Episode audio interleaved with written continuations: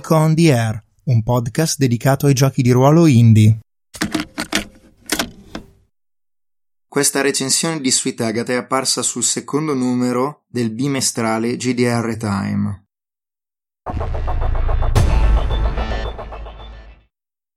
Sweet Agatha, un gioco di mistero e malinconia. Nel dicembre del 2006 il graphic e game designer Kevin Allen Jr. annuncia, dalle colonne del suo blog personale, di stare lavorando a un nuovo gioco di ruolo per due persone, Sweet Agatha. Si tratta di un'idea ambiziosa. Nel 2006 l'idea stessa di un gioco progettato intenzionalmente per due soli giocatori.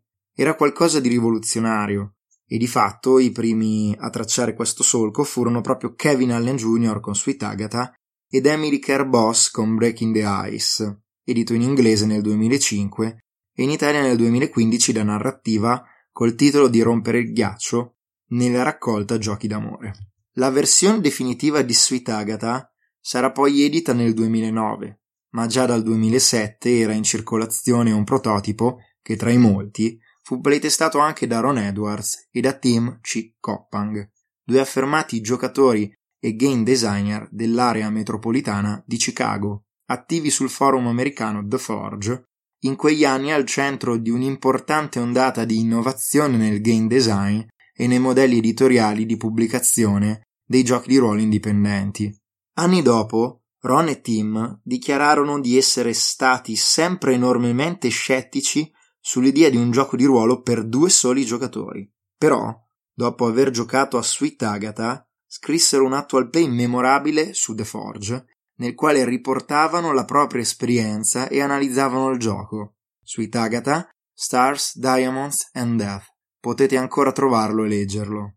Inoltre Ron, nel 2009, pubblicò Slay With Me, edito in Italia da Narrativa nel 2015, mentre Tim, nel 2010, pubblicò Mars Colony, edito in Italia da Coyote Press nel 2013. Sweet Agatha non aveva solo conquistato i loro cuori, gli aveva anche aperto le porte del game design dei giochi per due.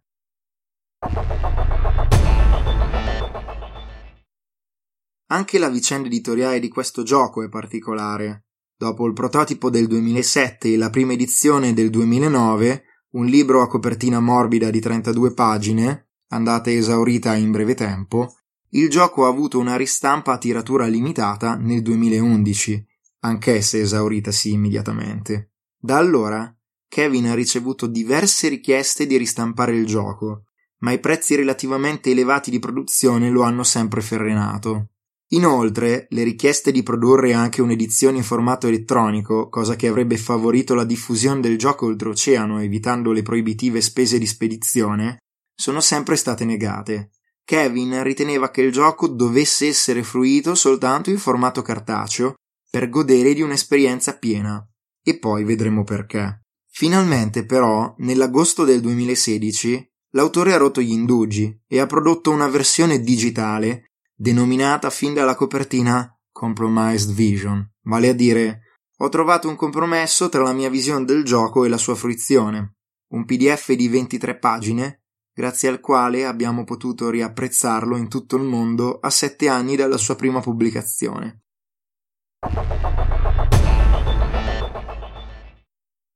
Ma potrete rimproverarmi, non ci è ancora detto di che cosa parla Sweet Agatha. E avete ragione. Sweet Agatha parla della ricerca di una persona scomparsa e alla quale si è legati da un qualche sentimento. Il gioco non dice né chi sia il protagonista, non per forza un uomo, né quale sentimento provi di preciso per Agatha, l'oggetto della sua ricerca, crudelmente scomparsa dalla sua vita dall'oggi al domani. Di certo il protagonista conosce Agatha e non è disposto ad accettare la sua scomparsa con troppa remissività, stando seduto ad aspettare senza fare domande, senza iniziare a cercarla. È un gioco poetico, malinconico, viscerale, e tutto questo viene fatto camminando a piede leggero su qualcosa di assimilabile a quello che nel cinema e nella letteratura è il genere neo-noir. Sweet Agatha si presenta come un libro di 32 pagine di carta di qualità fotografica, rivestite da una copertina morbida. Si colloca in un interstizio tra il semplice formato del libro di fotografia, di letteratura e del manuale di gioco. È pieno di fotografie tirate a regola d'arte, a poche parti testuali, scritte in maniera ispirata, in modo da tracciare un percorso di briciole di pane tra le foto. Ha una sola pagina di regole.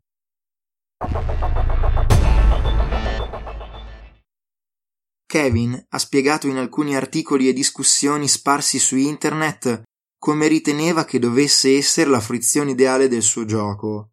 Un ideale utente avrebbe potuto trovare il suo libro sugli scaffali di una libreria. Attirato dal suo formato e dopo aver sfogliato le sue pagine, lo avrebbe potuto comprare per leggerlo con più attenzione una volta arrivato a casa. Così avrebbe scoperto che Sweet Agatha racconta una storia solo parziale. Le foto e il testo tracciano una linea a tratti vaghi, prevalentemente di ispirazione. Una donna, qualcuno attorno a lei, momenti intimi, poetici, malinconici.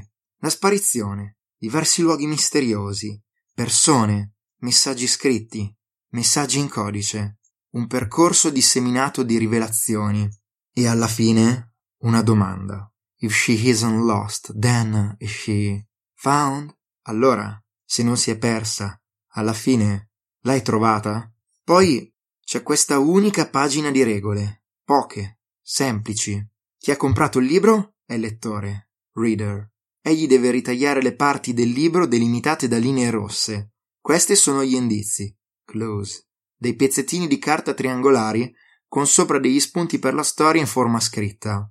Deve andare da un suo amico, la verità, Truth, e dirgli che ha bisogno del suo aiuto per completare la storia della dolce Agata.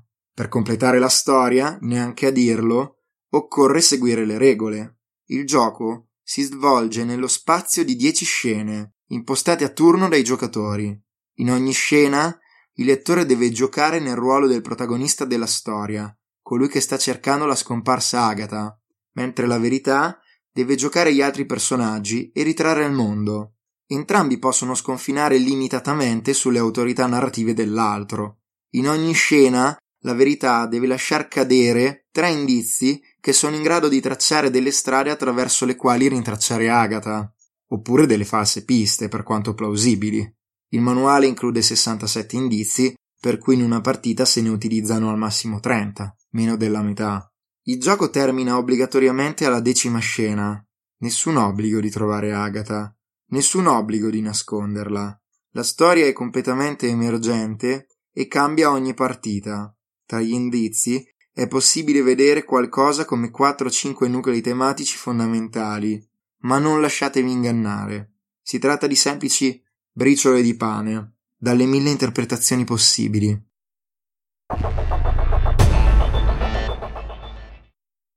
L'idea è che facendo violenza a un libro di carta fotografica di alta qualità per ritagliare gli indizi, il lettore compie un atto distruttivo nei confronti dell'arte, che in qualche modo riecheggia dell'atto distruttivo che il lettore della storia, il suo protagonista, compie verso l'idea di Agatha che pensava di avere. Se tutto stava andando bene nella vita della giovane donna, allora perché è scomparsa?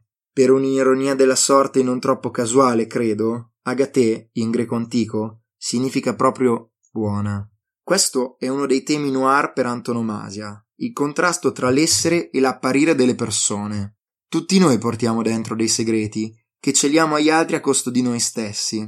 A volte questi segreti vengono a galla e il conflitto tra individuo e società, tra morale privata e morale pubblica, si risolve con tinte tragiche e malinconiche. È una storia senza speranza, dal finale tragico già scritto? Non credo. L'unico modo che avrete anche voi per scoprirlo è quello di giocare e ripercorrere le tracce della scomparsa e non buona dolce Agata.